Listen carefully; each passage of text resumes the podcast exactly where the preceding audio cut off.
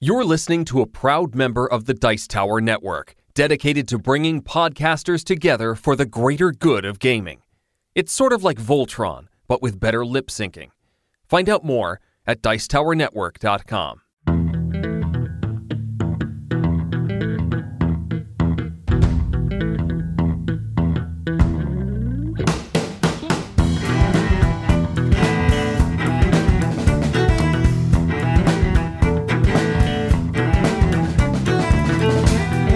Hello, and welcome to another episode of the Family Gamers Podcast. This is episode 364. Hey, hello, everybody. Super excited to be back with you doing another one of these shows. We are the Family Gamers, as always. I'm your host, Andrew, and I am here with the best partner in the biz, my lovely wife, Anitra. Oh, that's me. All right, we are the Family Gamers this week. We have a, a little bit of a, a retrospective, I guess. I mean, yeah, we talk about new games a lot on this show. We try to not only talk about new games, but we do talk about new games a lot. And so we thought we would go back and look at the games that we were anticipating for 2023 and see how they stacked up for us. Yeah, some of these are games that we played. A lot of these are games that we ended up reviewing. Some of these are games we didn't get to play. Some of these are games that have us excited for other games. Well, that just about covers it, folks. so we're going to talk about that second half of the show. But as always, first half of the show, we've got a bunch of things. We've got some facts. We have a sponsor message. We're going to talk about some games we've been playing. We have a for science this week. We're going to welcome new members to the community. My goodness gracious. And then at the end of the show, we have a contest to announce. So much on this episode of the show. Are you ready, Anitra, for our fact? Uh, go for it. All right, this one is for Zach. And when I say this one is for Zach, everybody listening to this should understand that that is Family Gamers code for this is a dumb fact. Guinness World Record. Yep, pretty much. All right, here we go. On August 8th, 2020, a record was set in Japan at Ezaki Glico Corporation Limited. Are you ready to hear what this record is? Sure, something with 364. Yes. The most people playing rock, paper, scissors online simultaneously is 364. Okay, well, now it makes extra sense why that was August 2020, because it was probably promoting the whole, you know, stay home, prevent the spread of COVID 19. I guess so. It says here part of a promotional campaign for Glico's products. The event was held in the aim to cheer up people who are suffering from COVID 19 and also to offer fans an opportunity to exercise. Okay. Okay. While having fun playing rock, paper, scissors at home. All right, man. I mean, noble goal, but rock, I, I don't know. Whatever. Anyway, it was 364 people. It happened like three and a half years ago. That's our dumb fact for the episode. Hey, it works. I hope you laughed. Here's something a little bit more fun the fun ratio. The fun ratio is a tool parents can use to help their kids make decisions around buying their wants, the things they don't need, like toys or games. The fun ratio is just the number of hours of fun per dollar spent. So that flashy expensive toy that doesn't get played with more than once, that has a very low fun ratio. But a game like Sprawlopolis, for example, provides hours of fun for not very much money. The point of this isn't to encourage your kids to be cheap, but to compare options and think about how their money is enjoyed. This isn't always the best way to make decisions about money, but it can be a helpful framework. Having conversations like thinking about the fun ratio can help your kids understand how to get the best use out of their money and establish great habits for their future. This idea comes from The Opposite of Spoiled by Ron Lieber. If you want to talk about other ways to equip your children for their future, go to firstmovefinancial.com slash familygamers and schedule a time today to talk to First Move Financial. Thanks so much to First Move Financial for sponsoring another episode of the show. Anitra, we've been playing some games. You want to talk about some games we've been playing? Sure, let's do that. The first game I'm going to talk about is a game that you've been using to boost your stats. Oh, you're talking about when I taught you how to play Calypso. I am. I am. So this is a game that Anitra talked about last year. This is something that you had when you were a kid. It's like this little travel three in a row game little thing. Yeah. And I don't know, you you played it like 478 times last year or something like that. Uh, I believe the actual number was something like nine or 13 or something like that, but all of it was in about a week span. Yeah. anyway, this is a really kind of cute little game. The the game board it has like like Chinese checkers vibes, I guess, to like the way the board is set up. I mean, it's just like hexagon with spots Well, on it's, it's a like travel game with pegs that you Yeah. stick in holes. Yeah, Yeah. yeah, yeah. Anyway, I, I don't know why I got Chinese checkers out of it because it's totally not marbles or anything like that, but whatever. That's fine. And you put these little posts in, and they have colors on them, and you're just trying to make three in a row. So it's a cute little quick game. Calypso. Look it up on your local board game geek. This is one that if you do see it in a thrift store or something, I would definitely jump on it because it's really portable and surprisingly strategic for being a three in a row game. I would, however, say make sure it's got all the pieces because this is the kind of game that it would be very easy to lose pieces. Yes, that's true. So, what did you think of your plays of Calypso? It was fine. There was a rule that you, you know, I'll say mentioned separately from some of the other rules, and so I didn't pick up on it. And Did that's not how you beat me emphasize thoroughly. Sure, whatever. I'm not going to say you didn't say it. All I'm right. not sure she said it, but anyway. So she beat Anyway. me twice in a row, and that's Calypso. The end. I got to take the advantage I can get because now that you know all the rules, you're probably just going to beat me every time. It's fine. We also learned some new games to us. The biggest one for us in the past two weeks has been Villainous. Yeah, we played kind of a new classic thing. I don't know. I mean, I feel like it's a game that's been out for a couple of years. It has been out for a couple of years, um, and we've finally gotten around to playing it. Uh, so it's interesting. I agree with the criticisms I've heard in the past that it's very much a multiplayer solitaire kind of game, except you you are forced to pay attention to other people so they don't just kind of do their own thing and win. You have to do th- stuff to slow them down. Yeah, but there's not a lot of things you can do to slow them yeah. down. It's kind of awkward. I don't know. But that said, even in our first play, it seemed pretty well balanced.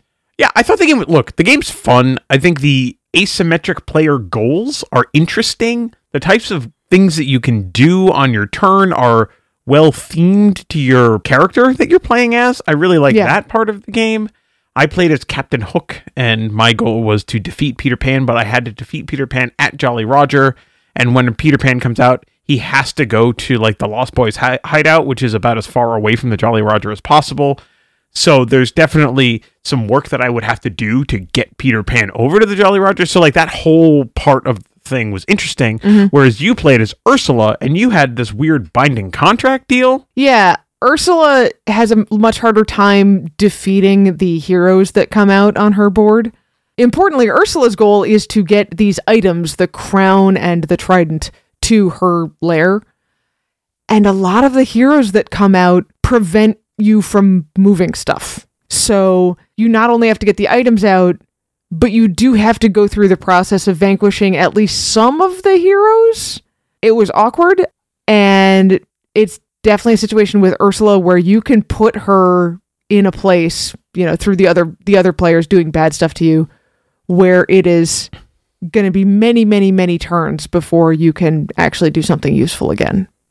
I would like to say that it was a little bit of strategic wizardry for me to take Ariel out and put her on the board because that basically ruined the game for you. Yeah, yeah, But no, I just got lucky. And then I still lost because Asher won. Asher, Asher played as the king from Robin Prince- Hood. Prince John. Prince John. Prince John from Robin Hood. Right. Right. Not the king. no, the king is Richard. Yes. That was fantastic. Yeah, the theme here is great. Uh, It's super neat. I like all the different characters. We have Oogie Boogie as a kind of an expansion, and I want to play with him as well. Mhm. There's tons of villains for this. There's the Star Wars version and the Marvel version, and then there's so much of it. So I'm really looking forward to playing some more villainous. So I want to run something by you and see if this sounds right to you. Sure. I know this game came out later, but villainous to me feels like almost the polar opposite of Disney animated. Part of that is the Disney theming, but each person has their own very thematic stuff from their movie to work on. But you have to pay attention to what everybody else is doing. In animated, you're all working together, and so you have to use your powers to help other people. But in villainous, I mean, you're all villains, so you're just, you know, you're working on your own goal, and then you have to look over and be like, oh, wait, I need to stop you from getting your goal. I need to stop you from getting your goal. I think that there is an interesting juxtaposition between those two games. I mean, there's clearly no like cross development here. No. It's two different studios. One studio doesn't even exist anymore, uh, doing totally different things. I mean, it's a, it's kind of an interesting, you know, that's right up there with like the unified Pixar theory, right? Where, Yeah. I mean, I guess that one actually has legs to it, but you know what I mean? Like, I, I see what you're saying. I think you're drawing lines that were never intended to be there. Well, I think sure. they, they both approach this idea of the thematic Disney stuff and keeping each player contained in a specific movie universe. And so that's where a lot of that comes from. But it was interesting to me to see, to draw parallels as we were playing, be like, oh, this feels a little bit like that because of the way it's encapsulated for each player. Yeah, it the universes bleed together a little bit more in animated though, because Yes. all of the special magic abilities, which I forgot the name of, Sound? is it sound? I don't remember. But for example, if you're trying to complete Aladdin and you put the genie out, the genie ability will affect other players in a genie way, even though the other players aren't in Aladdin.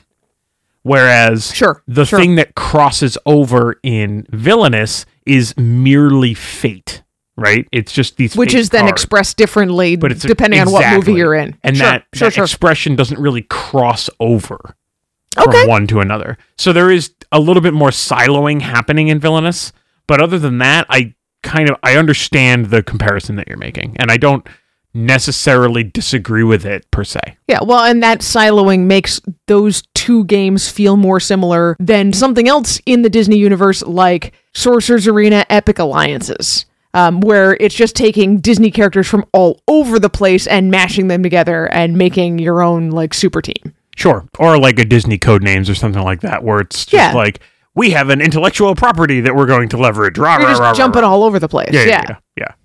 Okay, sure. Again, I don't really disagree with you. All right, next on the list, we played some more Royal Visit. This was our breakfast game this week. It's so nice. It's a Good game, and I won. Yeah, you did. Yeah. You know, do recommend that. Great game from IELLO. I played some more dice cards with our son this week. It was nice to pull this out and actually play a random set of cards.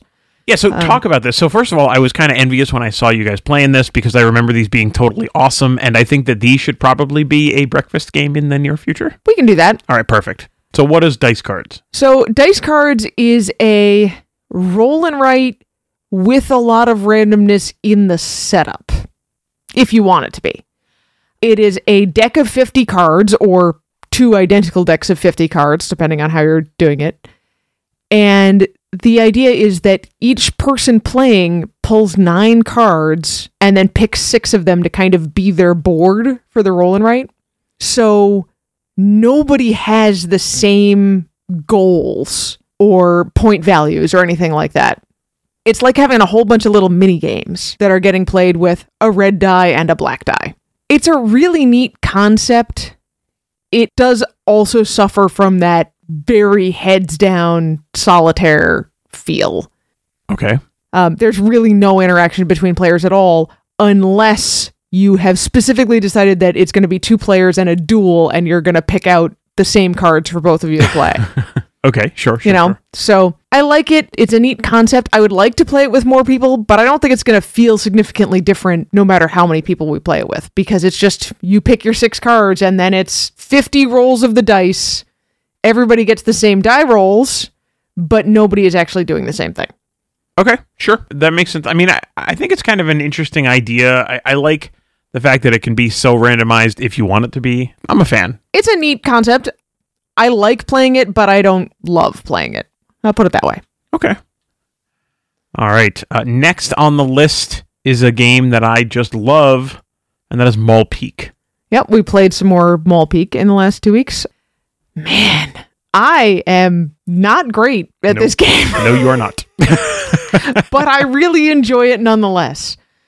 I don't think it's just because I usually get pushed into the role of being the Grizzar, you know, the little bear folk. hmm Although it is part of that, I would have more fun and be better at being one of the villains, but that's because the villains are more fun. The big uh, guardians. You say. I think they're more fun. I think the game feels very desperate when you're playing as the Grizzar or the Foxen if you're playing uh, Yeah. Skull Hollow. yeah. But that's not necessarily a bad thing. There's so many of them. Like there's kind of there's more options. I feel like when you're playing as Yeah. Yeah. Yeah. those. Yeah. I agree. So I don't know. I think those games are really just super duper cool. I think they do a lot of really neat things. I am a pretty big fan. Well, it's funny. Um, you and I have been talking about The Hunt lately, which is an asymmetric two player battle based on real world events. Maul Peak is an asymmetric two player battle. Not based on real world. Very events. much not based on real world events, but there's something about the way it's designed that you've got that desperation on both sides, you've got strategy on both sides, you're doing very different things, and it stays really interesting. And most of the games I've played of Maul Peak and of Skull Hollow have really come down to, oh man, I was so close to winning when you managed to pull it out. Which feels good because you don't feel like you're just being beat down the whole time. Yeah, it definitely has that you dodged at the last minute and delivered the killing blow kind of feel, which I like. Or I missed it by that much. Mm-hmm. Yeah, exactly. Quick shout out to the three classic games that got played today uh, when one of our kids stayed homesick. We played Suspend, which we recently upgraded from Suspend Junior. Both of these are great games, and they come from Melissa and Doug Toys, of all places. I bet you they didn't originally come from Melissa and Doug, but that's okay. I, they might have. I don't know. Uh, but these are great dexterity stacking games. I definitely would recommend Suspend Junior for kids under eight or so. But the regular suspend is super challenging. You've got these metal rods and you're trying to hang them off of each other and yeah, it's uh it's tough. and our son won, of course, because he always wins at this game. Well, you let him cheat though. Like I, I walked upstairs for like two minutes. I was like, "Dude, you are cheating," and he's like, "No," as he's touching multiple things, like his pinky is kind of sticking over and whatever, whatever, dude. Uh, we also played 10 Days in the USA, uh, which is another classic at this point. It's 20 years old. Oh my gosh, I know, right? But I had not realized until my most recent time playing it 10 Days in the USA is by a titan of board game design. It is by Alan R. Moon, who went on to design Ticket to Ride. Huh? Yeah, yeah. I, Yeah. I- he said, mm-hmm, yep. Uh huh. Titan would be an accurate term. Yeah. Um, there's a bunch of other 10 days in whatever games, but we have 10 days in the USA. It's a great way to brush up on your US states, and it's simple enough for kids who are just barely starting to read to still be able to play it. So I really, really like that. Sweet. And the last classic we played was Monopoly Deal because he really wanted to play Monopoly and I really didn't. So, so we played Monopoly I Deal. of feel bad. I mean, the And- poor kid. Like he, he, just has weird preferences. I He, don't know. he does. He does. Importantly, though, after playing Monopoly Deal, he enjoyed it and he did not feel like he had been cheated out of playing a game of Monopoly. I mean, So my uh, work is done. I guess. I don't know. I just I feel bad that the things that he wants are things that we so desperately don't want to do. This is the kid who, when he was four, tried to say something about how I love to play Candyland with him. And I was like, what fantasy world are you in, child? I mean, I guess. I love to play games, but there are some games that you you cannot bribe me enough to play. So yeah, something old, something new, something borrowed. Maul Peak is blue. Uh, we played a good variety of games over the last two weeks.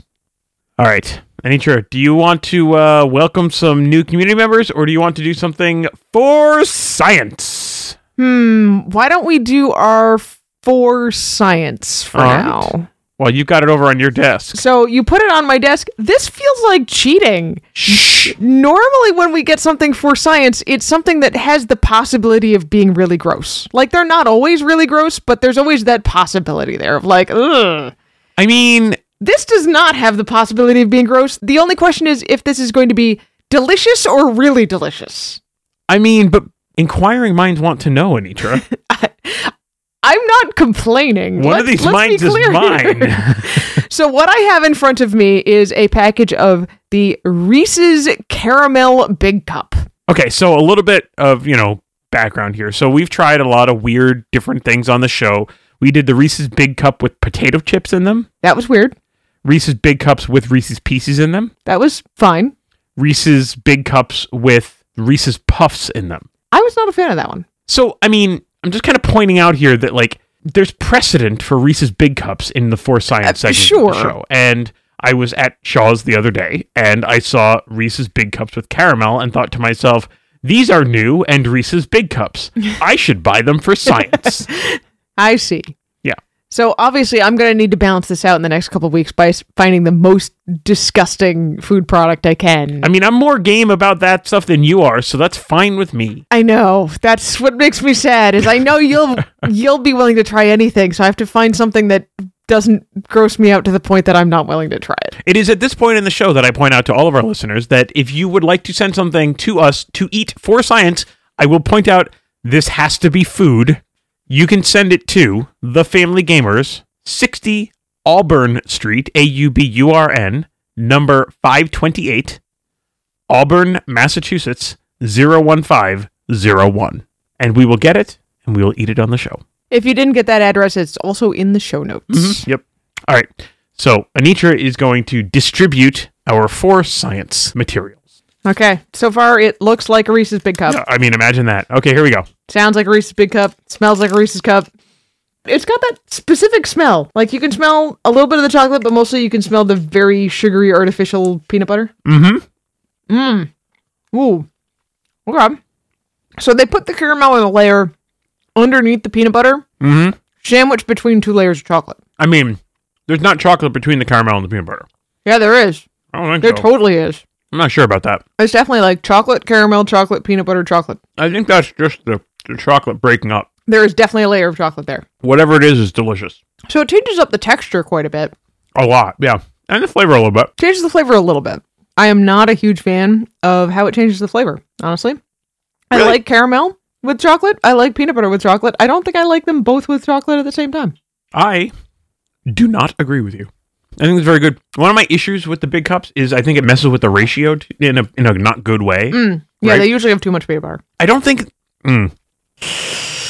I think I'm going to say that the problem with the Reese's Big Cup is that any given bite, you don't get the right percentages of each one. So you either have too much chocolate or you have too much peanut butter. Okay. I think that maybe as a whole, if I wanted to shove an entire big cup in my mouth, which I could do, Please don't. I think that I would feel differently. But like, if you take a bite from the outside, like there's, it's too chocolate, like because the the outside is is really chocolatey. But then once you're inside and you take a bite, there's too much peanut butter.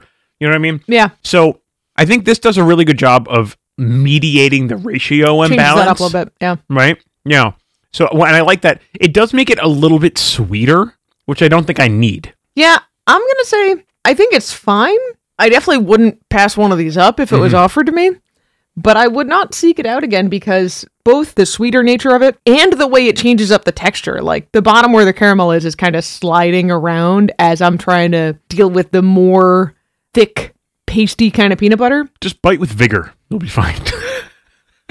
no, I mean like once it's inside my mouth. Like it's a weird combination of textures and I'm not sure it really works. I mean, I guess I'm okay with that part of it. Um Yeah, it- Again, ju- it's not I terrible. just think the I think the caramel changes the flavor a little bit too much. It's more than just making it sweeter. There's definitely some, you know, actual caramel in there. I mean, I think that what I will say is I think I still like a regular big cup more than this, but it's close. However, uh, I need to go on record as saying the Reese's trees and the Reese's eggs, like the flat ones, are the best. Followed very closely by the classic cup. yeah. Yeah. I will go one step further and say every once in a while I see the chocolate lovers Reese's peanut butter cup, and all they really do with that is they add a little layer of dark chocolate in there. Mm-hmm. That is just right, in my opinion. I mean, if I want dark chocolate, I'll just buy dark. Yes, but dark chocolate peanut butter cups are hard to come by. Is it Justin's that makes those? Justin's does does make those. Yes. yeah, those are pretty good. Anyway, so that was the Reese's Caramel Big Cup. Pretty good overall. Not our favorite, but still pretty good. Yeah, like so this is one of those things where if you have a spectrum that includes all of humanity versus the spectrum of people who play a particular sport, like they're just two different spectrums that you're on, right? So on the spectrum of all candies, it's pretty good. On the spectrum of Reese's peanut butter cups, it's okay. I would say still solidly average for Reese's Peanut Butter Cup spectrum. There have been some kind of horrifying ones. I think it is slightly below average, but I think we're getting a little Pedantic. here. Yeah. yeah. So why don't we take a quick break for a snap review and then come back and welcome our new members of the community. And then we're going to talk about the games that were the hotness in 2023 and what we actually thought of them. All right, sounds great. We'll be right back.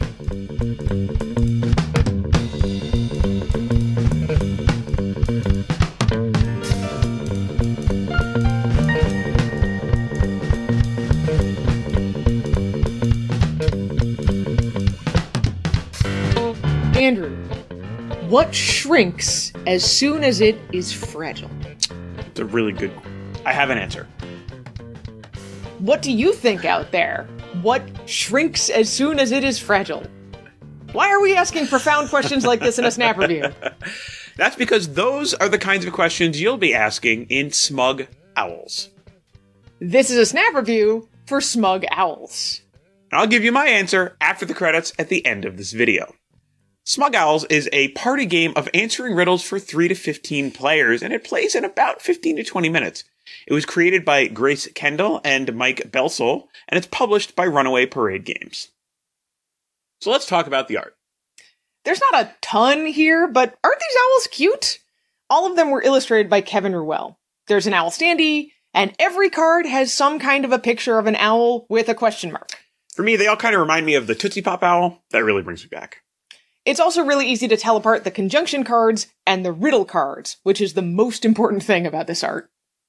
So, Anitra, what do we do with these cards? Let's talk about the mechanics of this programmatic question asking game. No matter how many players you have, start by making a deck of exactly eight conjunction cards. Split the riddle cards into two stacks of at least eight cards each, and put them on either side of the conjunction deck. Each round, you'll flip two riddle cards and a conjunction card, placing them in between the what card and the question mark card. Kind of like we did at the top of the review with what shrinks as soon as it is fragile. Everyone around the table tries to come up with an answer to the riddle. When you've got an answer, slap the table. The last person, or the one who doesn't have an answer, becomes the smug owl, the judge for the round. They can take that cute owl standee and put it in front of themselves. Everyone else goes around the table and says their solution. Then, the smug owl takes the three cards that form the riddle and distributes them to the players whose answers they liked best. They can give each card to a different player, all three to the same player, or they can give two to one person and one to another. After the cards are awarded, it's time for another round. Flip over the cards on the table again and come up with new answers to the next riddle. When all eight riddles have been played out, the game ends, and the player with the most cards wins the game. There are a few variants to allow players to make this game as competitive or as cooperative as they're comfortable with. We'll leave you to find those out on your own.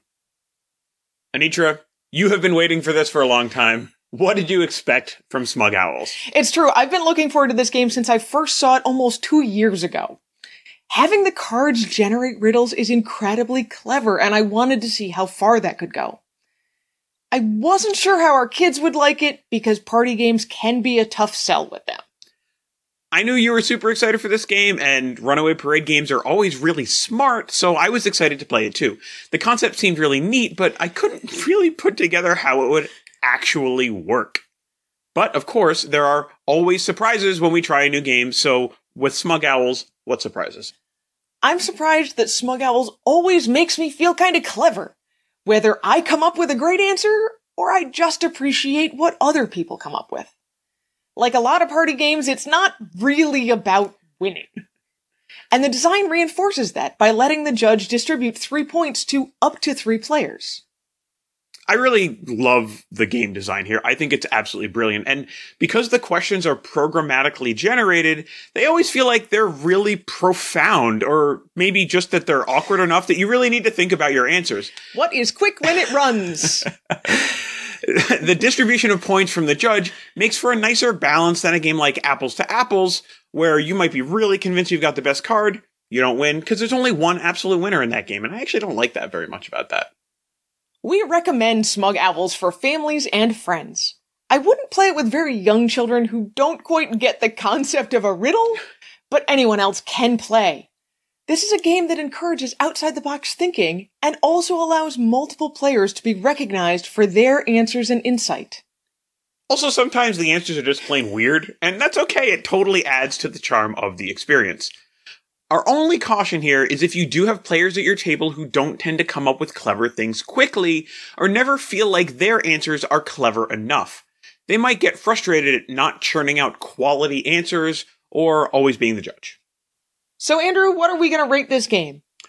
I think we're going to give Smug Owls four and a half riddles out of five. And that's Smug Owls in a snap.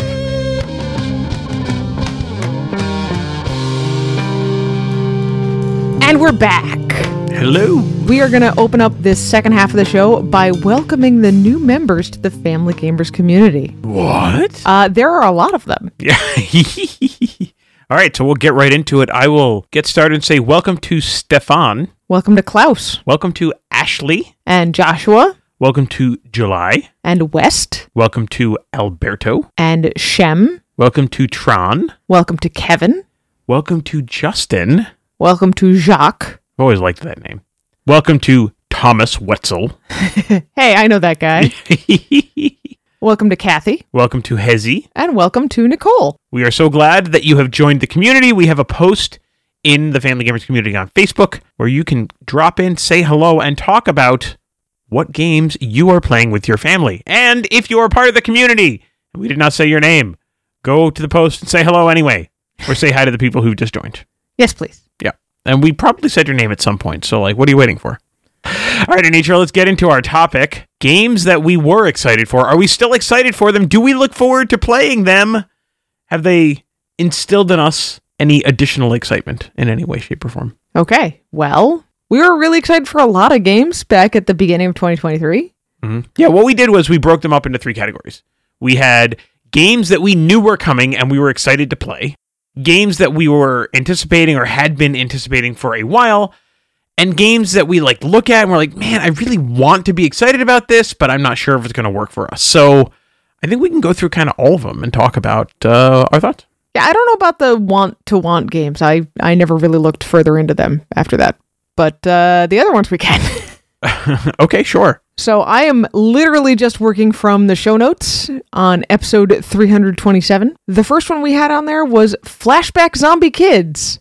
We reviewed this game. We did review this game. It was mildly disappointing. I think that's accurate. So the first thing that it says here on the post is our kids are going to love it. Wrong. we were very wrong with that. We were convinced that our kids were going to love it. We even had tried out the little sample kit thing that mm-hmm, I had gotten mm-hmm. from Essen, and they were kind of into that, right? Yep. But what happened when we actually played the game? it just it was too long the zombie kids characters were not enough to keep our kids into it.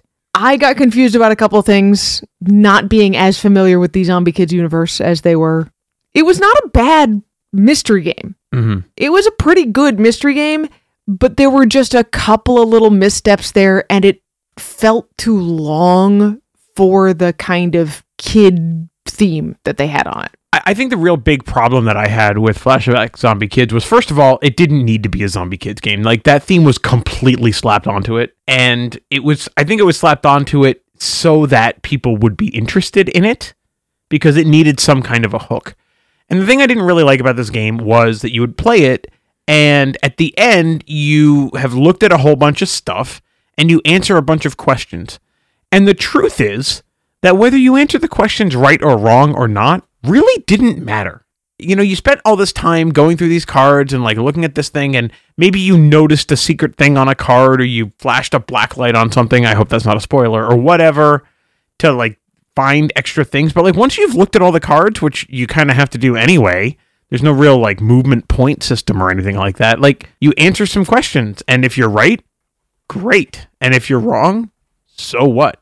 And I, it just it ended in a very unsatisfying way. Do you know what I mean? Yeah, I did go back at the end and do the extra session where you do go back and look at all three of the scenarios to look for more hidden information. That was, again, it was just kind of okay. But the problem here's the It problem. wasn't Here's the problem with that. The problem with that is it's not the right medium for it, right? Like if you watch The Sixth Sense and then you get the thing at the end and I don't know why I don't want to spoil it, but I just feel like it's like the holy grail of things you don't spoil, right? And then you go back and you watch the movie in light of the knowledge at the end, you're like, whoa, look at all this stuff that they did, right? But if you're playing a game, you don't want to do that. You're not reading, you're not consuming it, you're engaging in it. And it's not fulfilling in the same way with a medium like a board game where you're doing the thing. Do you know what I mean? Uh, yeah. So my experience with going back after solving the third memory was that some of these details I had remembered seeing before and I figured they were important and they weren't important the first time around. They were important the second time around. I think one of the things we missed on playing Flashback Zombie Kids is if we had gotten our kids to engage with it from the very beginning, we would have done, you know, one, two, three in a relatively short period of time, you know, maybe two weeks to get through all three of them. And we would have retained more of it and the plot would have made more sense to everybody. As it is, I'm the only person in the family who did all the challenges, worked Mhm. through all the memories Sure. and the plot such as it was did really kind of hinge on knowing what was going on and what had happened before and being able to go back and find the details in that final challenge so i think most of the weakness here most of what i didn't love is just the fact that i kind of ended up doing it on my own with a theme that was fine for me but i didn't love Mm-hmm. I did like it overall. And I liked that it didn't really penalize me for getting wrong answers. It's more of just a how much of this can I actually figure out? I'm going to say, again, I found it mildly disappointing. Not very disappointing, mildly disappointing. I would still recommend it for some people. I know there is another kind of flashback game coming that is not set in the Zombie Kids universe, I mean, it kind of is. and I would be interested to see that. Right. And so this is actually one of the things that I was alluding to at the beginning when I said that some of these games will make us excited about other games. so we saw something related to this when we met with uh, Hachette at PAX Unplugged last year. And it was presented as the game that they wanted to make when they made Zombie Kids. when they made flashback zombie kids. When they made Yeah. Flashback Zombie Kids. Yeah.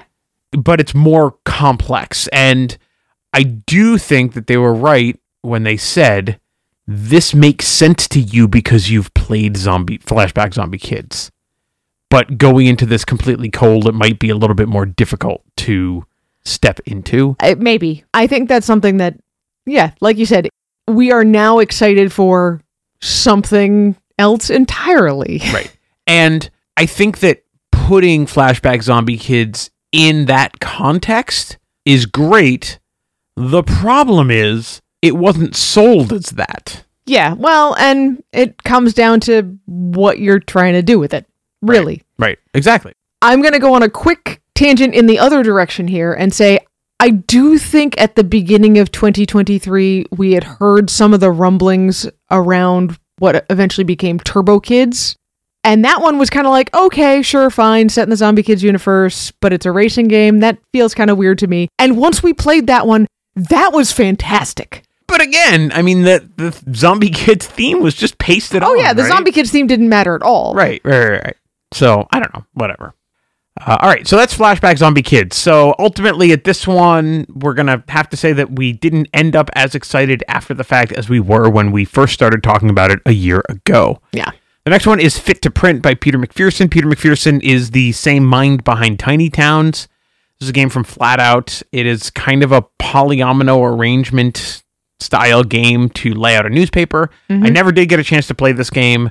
I still want to play this game. I would say that I'm equally as excited and you are equally as unexcited. I have warmed to it slightly. Great. Cool. So hopefully at a convention we will play Fit to Print. Probably not that much more to say about this one.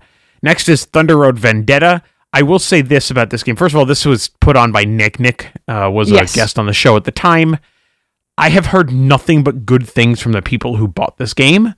But Nick I has been think, so happy. but I also think the people who bought this game are the kinds of people who wanted to buy this game.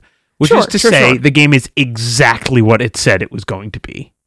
Carnage, Mad Max, wrecking each other, etc. So if you look at this game and it feels like it's going to be something you want to play, you're probably right. And I think that's our completely uninformed review. but I heard lots of people say it was their game of the year. So, you know, good feedback from the general crowd playing Thunder Road. Well, and again, Vendetta. we said Nick is the one who put this on the list originally. He is so happy with his copy. So, Mhm. I mean, great. Yep. And I'm sure you can reach out to him in the community if you have questions. Yeah. All right, back to another Hachette game. Yes, Koale. So this is a Gigamic abstract game. Looks like a lot of other Gigamic abstract games. You know, wood pieces, beautiful natural colors. Kind of sold as Mancala meets Tic Tac Toe. We reviewed this one as well. Mhm. Yep. I like it a lot, but not as much as most of the other Gigamic abstract games. Yeah, so that was the interesting thing about this one. This is a game where you and I again diverged on our opinions. Koale was a game where it got more complicated the f- more you played it, like further Yeah. deeper into the game, it got Yeah. more complex. Whereas other Gigamic games, like Quarto, for example, the decision making was more simple. There were less decisions that you could make, but that made it more strategic as opposed to just more variability. Complicated. Yeah. so that kind of makes sense to me why I would have felt more strongly about Koale in a positive uh, direction than you. Yeah, well, and, and that's exactly it. There are too many options in Koale for me to really hold them all in my head or even to just kind of like look at my options and cut out a whole bunch of them out of hand.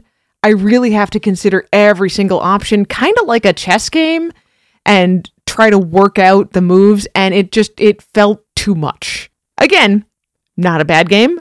Do enjoy it. Didn't like it as much as I thought I would. That's Koale. We That's still have Koale. Quarto. We no longer have Koale. Yes. That's pretty much where that landed. Yep. Then we have Steam Up, a feast of dim sum. I'm going to admit that I have not actually played this in 2023, but I have been really excited to see it on store shelves. So I mean, we've known about it for so long that it's exciting to see out there. I think Yeah. that's kind of where we're at with that one. Another game that has been getting pretty good reviews. I didn't see this on like a best game of the year list or anything like that. I know that Hot Banana is partnering with Burnt Island Games to release Yes. this in some places. So Yeah. that is exciting and certainly means it can get into distribution and things like that. So I saw it available. in Barnes and Noble There with like pride of place on an end cap. Ooh, It was wow. it was nice. Cool. So yeah, hopefully we'll be able to get our hands on that and uh, and play that one a little bit, but we haven't gotten there yet. It's funny. I think in its own way, Steam Up is doing very much the same sort of thing as Thunder Road Vendetta. It knows its theme and it's doing its theme really, really well. So if you like dim sum, you like the idea of a game themed around, you know, sitting around a table and trying to grab the best dim sum stuff out of the baskets, you will like this game. Yep, I agree. Uh, all right.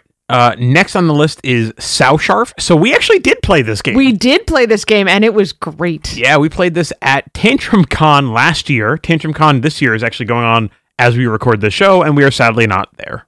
But we played it last year. Uh, it now has an English name. Mhm. In the United States, it is Pick a Pepper, which I don't love as a name, but that's okay. Sau Scharf. This sounds a lot. is so much you know, better. it sounds a lot more German. But it is a really fun game. I really liked playing it. I want to seek this out and play it some more.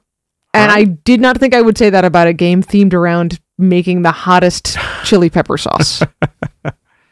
Well, there you go. All right, next is uh, yet another Hachette game in Miller Zoo.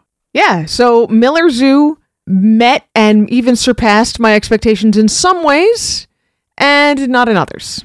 So, as a cooperative game, this was just really nice. It was just nice. Yeah, it was a little below the level that our family expects these days. Mm-hmm. So it wasn't a great hit with our kids. It had a little bit less depth than we thought it would have. But it is a nice, light, cooperative game. Yeah, I totally agree with you. This is an entry level cooperative family game. That is exactly what this is. It's well put together. The art style is great. I mean, I would just say go to thefamilygamers.com and take a look at the review that we did for Miller Zoo. Yes. I think we go into a lot of detail. If you flip the board over to the back, you can travel along what we'll call the main plot, or you can take these kind of side missions. And those side missions were a little bit more interesting, I think. They were a little bit more difficult and um, Yeah, just kind of added some, some good complexity and stuff like that. So there's a lot of replayability here. I would say that even though we didn't struggle through it, it was still a pleasant experience to play the game. So we still pretty much finished the air quote plot of the game.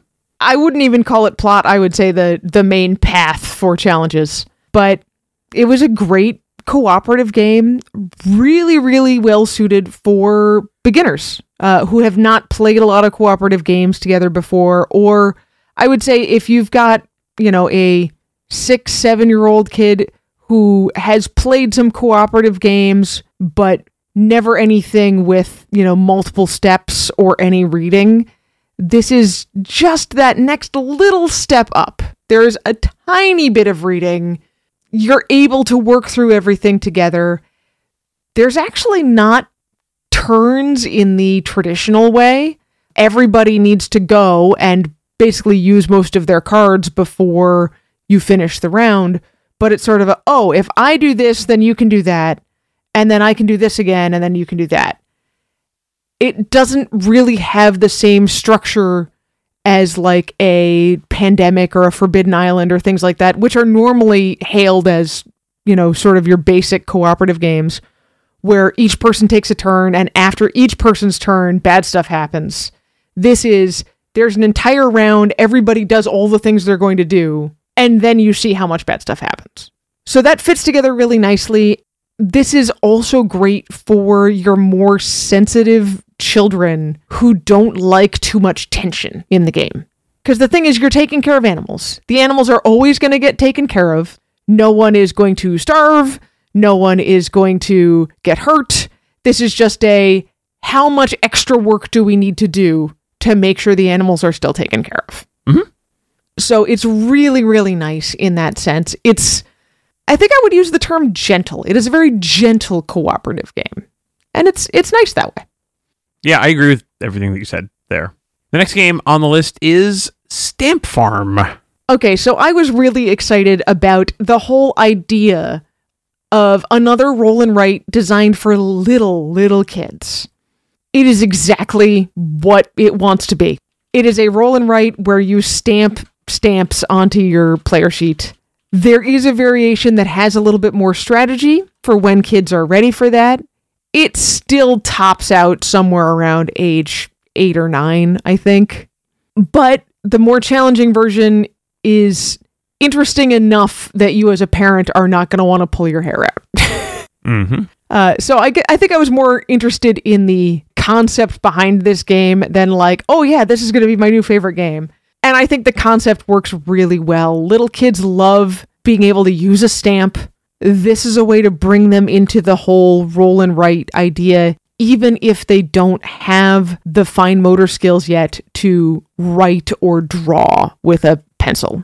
Because pretty much anybody can grab these big chunky stamps and stamp them in roughly the right place. I also remember the stamps were surprisingly high quality. They were really nice. Yeah, the only problem was the yellow one was a little bit difficult to see, but everything else But it's yellow. really good. yeah. Yeah. No, no, it was good. All right, your turn to talk a little bit more. We were super excited for some Marvel Unmatched sets. Yeah, we were. So we were excited about two of them. One of them was Teen Spirit, and the other one was King and Country. So the Marvel sets are a little bit different. The Marvel sets are the only ones where there's only three characters in a box.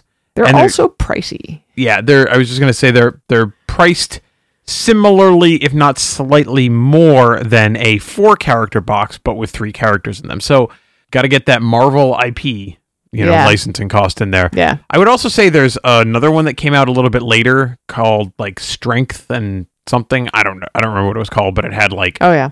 Iron Man and She Hulk and Spider Man or something like that in it. That one was looks pretty good. But so for King and Country is Black Widow, Winter Soldier, and Black Panther. Uh, which you know we didn't get our hands on this one, so I couldn't really comment on how well it plays. But what I can say is we did get our hands on Teen Spirit. Teen Spirit has Ms. Marvel, Squirrel Girl, and Cloak and Dagger. And uh, yeah, those are super fun. They were really interesting. I have never played with Ms. Marvel because um, every time we play with this set, Anitra or our daughter Claire takes Ms. Marvel as their own. But I have she's played great. with Squirrel Girl and with Cloak and Dagger. Cloak and Dagger reminds me very much of the Buffy set where you have instead of having a, a hero and a sidekick, it's almost like you have two heroes. I don't remember their names. I wasn't a Buffy person. Spike and something or other. I don't remember. But Cloak and Dagger are basically two like demi heroes to make up one hero, right? And yeah. They passed back and forth their abilities or whatever a lot more. They they synergized a lot more than a typical hero and his minions did. Uh, Squirrel Girl was really cool because you could s- summon squirrels, and squirrels were tiny creatures, so you could put I think up to three or four of them on a single space. Yeah, you can stack them up in a space. They can share spaces with full size heroes. And Yeah. of course, there was lots of stuff with like if you attack someone and they're adjacent to squirrels, they take more damage. Just all sorts of goofy squirrel stuff. And you know, the there was flavor text, and it was just very ridiculous. So I would say if you want to laugh and also still play some high quality unmatched, Teen Spirit is the set for you. Because Ms. Marvel, I'll let you talk about Ms. Marvel in a minute. It's just ridiculous and awesome. I mean, I think 2023 was the year of Ms. Marvel, and um, it kind of was, yeah. yeah, the the girl who played Kamala Khan on the TV show did an incredible job. She was really really good. And then she got involved in helping to write the comic for Ms. Marvel and did an incredible job with that too. And then of course there was the Marvels, which we haven't seen yet, but we will, which is basically a Ms. Marvel movie. And and then she was in this game. So yeah, I'm all in on Ms. Marvel. As is Anitra, and she will tell you all about it. Yeah, well, Ms. Marvel and Squirrel Girl both in the game are full of little quotes from their comic books, very much in character. They're both, you know, kind of sassy. Squirrel Girl is very sassy. Ms. Marvel kind of goes back and forth between sassy and confused, mildly depressed teenager, uh, a lot like a lot of Spider Man stuff does. and Ms. Marvel is super strong and super stretchy, and that gets expressed all over the place in the Unmatched set, in Unmatched Teen Spirit. That she's super strong and she hits really hard, but also she's got all kinds of cards and things that are like, oh, by the way, this attack can hit one space further away, or you can, you know, jump away faster. It's really thematic, which I expect at this point from Unmatched, but even so, it really amazes me when it's a character that I know enough about to see how much work they've put in to make it fit that character really, really well. Yeah, they really do an incredible job with the way they theme all that stuff. It's just it's awesome. It's so fun. And you know, in, in the sets that we've gotten since then, I still feel the same way. We put up a special shelf in our house just for our unmatched. we did. all right, I put up a special I'm sorry, You it did. me. but it looks nice. It does looks- look nice. It looks nice. So anyway. All right. So that is that. Which brings us into our last game in the games that we were hyped for, and that is the game Bonsai from DV Games, the same publisher as Stamp Farm. This is a game that I was totally stoked for. We were able to get an advanced copy of this game. Bonsai came out officially at uh, Gen Con in limited quantities, and it was white hot all summer long and into Unplugged. It was a hard game to get your hands on. Bonsai was just beautiful and calming and super fun to play. Claire enjoyed playing this game. What did you think of Bonsai, Anitra? I really liked it. I was surprised at how well it fit together. We've played some other build a tree kind of games that don't always work out as well as we'd like. Bonsai, you always felt the tension of only being able to add a little bit to your tree at a time because, of course, it's a bonsai tree. So the idea is, you know, you're sculpting it, you're not just letting it grow willy nilly. Mm-hmm. And you always had this tension that you want to have in in strategic games like this of well i'd really like to do this thing you know and maybe put some flowers on this branch but to do that i really need to build the branch out just a little bit further. But maybe i should be going for this goal over here that wants leaves on the tree and which one of these am i going to do and which one is actually going to feel good? It was really cool and way more interesting than I thought it was going to be. And it was interesting to have that strategic tension, but not to the point where you felt like, oh no, I'm going to make a wrong move and it's going to ruin everything. Yeah, that was one of the things I liked about it as well. I really liked the fact that no matter what you did with your tree, at the end of the game, you had like a functional bonsai tree looking thing. I liked that the rulebook sort of explained different styles of bonsai and, you know, if it hung over, like it was a certain style, it was supposed to reflect certain different things. I found it to be my version of a gentle rain right? Where Sure. I could play that game solo and I found it to be relaxing in a different kind of a way. And there was a certain amount of zen to the art of I mean, you're building your tree, right? You're not trimming it and shaping it in a certain way just because it's a board game. But I don't know, I, I kind of got into the theme of the game and I found that the hex tiles really made a beautiful kind of a mosaic of a bonsai tree, and that's what I liked. So that is a game that we still have on our shelf Yeah. Mm-hmm. along with Unmatched Teen Spirit and some of the other stuff as well. Yeah, well, I think this proves that you are much better at sussing out what games you're really going to love. I, I mean, I don't know about that, or I'm just super stubborn. I mean, that's a possibility too. I, maybe. Yeah. I don't know. Do you want to talk about maybe a game or two that was not at all on this list that came in 2023 or that we got our hands on in 2023 that you were really super excited about? You know what? There was a game in 2023 that blindsided me in the best possible way. That game is Junk Drawer. I was not interested in this game. I did not particularly want to play this game. I said as much in our review in the surprises that I was just kind of like, Ugh, it's another organizing game. Those are fine, whatever. I really, really like Junk Drawer. Mm-hmm. it surprised me so much and I am going to sing its praises for a long time because it's so flexible. It really like you can play in an easy mode and play with younger kids.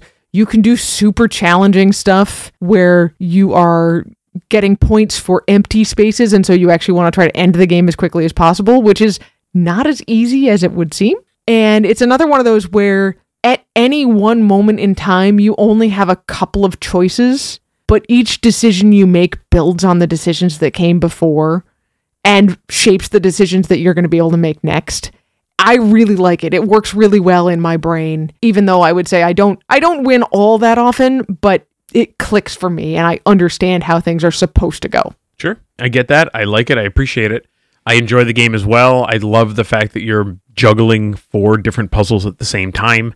Mm-hmm. That that's the piece that appeals to my brain, right? That's the thing that we talk about all the time where I like having a bunch of different things to juggle and you don't, but it works for you in a different way and I think that's totally awesome. The game that I'm going to pick, this is not a game that came out in 2023. This is a game that came out probably in like 2020 and I kind of wrote it off as a game that I would never see, but I randomly saw it at Ollie's Bargain Outlet and was able to pick up a copy and that was Seikatsu: A Pet's Life. So this was the retheme of Seikatsu as pets instead of as fish and flowers. Yeah. That was done by IDW before IDW closed up shop. This was kind of a game that we had always talked about getting, and it just didn't happen. And then IDW And then we you know, couldn't. went out of business and we couldn't. And I randomly saw it and picked it up for you as like a surprise Christmas gift. Um, I'm even more excited about Seikatsu because I know we know that Seikatsu is coming again. It is going to be reprinted. of a version from Grand Gamers Guild, which is not secret, so it's okay if I talk about that. So I'm excited to see what they're going to do with it. I know they're going to do a great job with the graphic design because they always do an incredible job with their graphic design. And we'll almost certainly buy a copy of that game. So, you know, we will have three copies of Seikatsu in our house, all of them different. but that is the one that, I mean, it is the game that, for reasons that are not sheerly the quality of the game, was the game that I was the most excited to buy this year. it was just exciting to find it. Yes, Yeah. exactly. It was very. It's it's like walking into Goodwill and seeing a copy of some Grail game for four ninety nine in shrink. Right, like that's what it is. Yeah. that's what that's what it was. So anyway, so that was uh, Seikatsu: A Pet's Life. So I'm going to lead into our very last thing at our giveaway, Mm-hmm. talking about another game that kind of surprised me in 2023. We ended up making a how to play video for this game that's called National Geographic Secret Clue Animals. The official how to play Yes, video. The official how to play video on the Underdog Games website. Mhm. So if you go there, you will hear Anitra's lovely, lovely voice. Why, thank you. Obviously, we had a copy of the game to make the video with. And I was surprised how much I liked it when I got into it. At first, I was like, oh, this looks kind of like Similo. Okay, sure, fine. It's a really neat game, you guys. And it has a ton of animal cards with this beautiful photographic National Geographic art on them, facts about all the animals, and the playstyle works really well for a family or mixed difficulty group. All that said, we have a copy in Shrink that we would like to give away. Mm-hmm. So, by the time this podcast goes up, we will have a giveaway up on the Family Gamers website. You should come and enter the giveaway and maybe go check out that how to play video on the Underdog Games website. Or at least check out what the game actually looks like and how you play it. You should watch the five minute video though. It's good. I'm totally biased. But I think this is a great game for its target demographic. It says ages 7 and up. I would say ages 7 to 12 for sure, but families in general I think would like it. So yeah, go to thefamilygamers.com, look for the Secret Clue Animals giveaway and enter for a copy. Of course, we're going to share that giveaway on all of our social medias. We'll probably have it live for at least two weeks, maybe a little bit longer, just to make sure that people have the opportunity to enter. And Anitra, where can people find information on our social media about this giveaway? Well, if you don't go to our website, thefamilygamers.com, you can find us all over social media at Family Gamers AA. We're there on Facebook, we're on X, we're on Threads occasionally, we're on Instagram, we're on TikTok, and we are on YouTube. You can find all of our snap reviews there. And for those of you who mostly just listen to the podcast, I'm going to point out that we now do the podcast every two weeks, but we still do a snap review every week. So you have been missing out, and you should go check out some of those snap reviews on YouTube. Mm-hmm. Plus, Anitra always puts an outtake at the end, and they're usually pretty funny. They're and great. They usually involve me be doing something stupid. Sometimes they involve me doing something Yeah, but stupid. usually they involve me doing something stupid because I'm dumb. You're more photogenic than me when you're done. I mean, maybe. I don't know. of course, we are also going to share the giveaway in the Family Tabletop community on Discord. You For can sure. get there by going to thefamilygamers.com forward slash Discord. It's a great place to go where you can meet up with other folks from other family gaming related content creators and their communities. We have little big thumbs on there. We have Brains on Games in there. One Board Family is in there as well. Yep. And a couple other folks. hmm yep. of course, you can always email us, Andrew at thefamilygamers.com. Anitra at thefamilygamers.com. We're going to keep hawking merch. I you mean, should buy our merch. it it's good merch. It's comfortable merch. I like it. Yeah, yeah, it's good stuff. Uh, you can go to thefamilygamers.com forward slash merch to pick up t-shirts, hoodies, mugs, and more with our logo, with our play games with your kids art, or some A Balanced Life art as well. Mm-hmm, mm-hmm. Please don't forget to subscribe to the show, tell your friends about the show, and leave us a review at Apple Podcast or whatever your podcast subscription source is. You can also find us on Amazon Music, TuneIn, and Spotify. Really, wherever podcasts are sold, Fine given, given away. are sold. Yeah. Yep, Yeah. yep. The Family Gamers is sponsored once again by First Move Financial. Go to firstmovefinancial.com slash familygamers and learn how the team at First Move Financial can help you pile up the victory points. All right. Well, we are excited to play some more games. Hopefully, there will be even more interesting and fun stuff coming from the Family Gamers in the not too distant future. I know that I have a Family Gamers business trip coming up in just over a month, so that's going to be pretty awesome. So we'll bring all of our gaming adventures to you, and until then, everybody, play, Play games with your kids.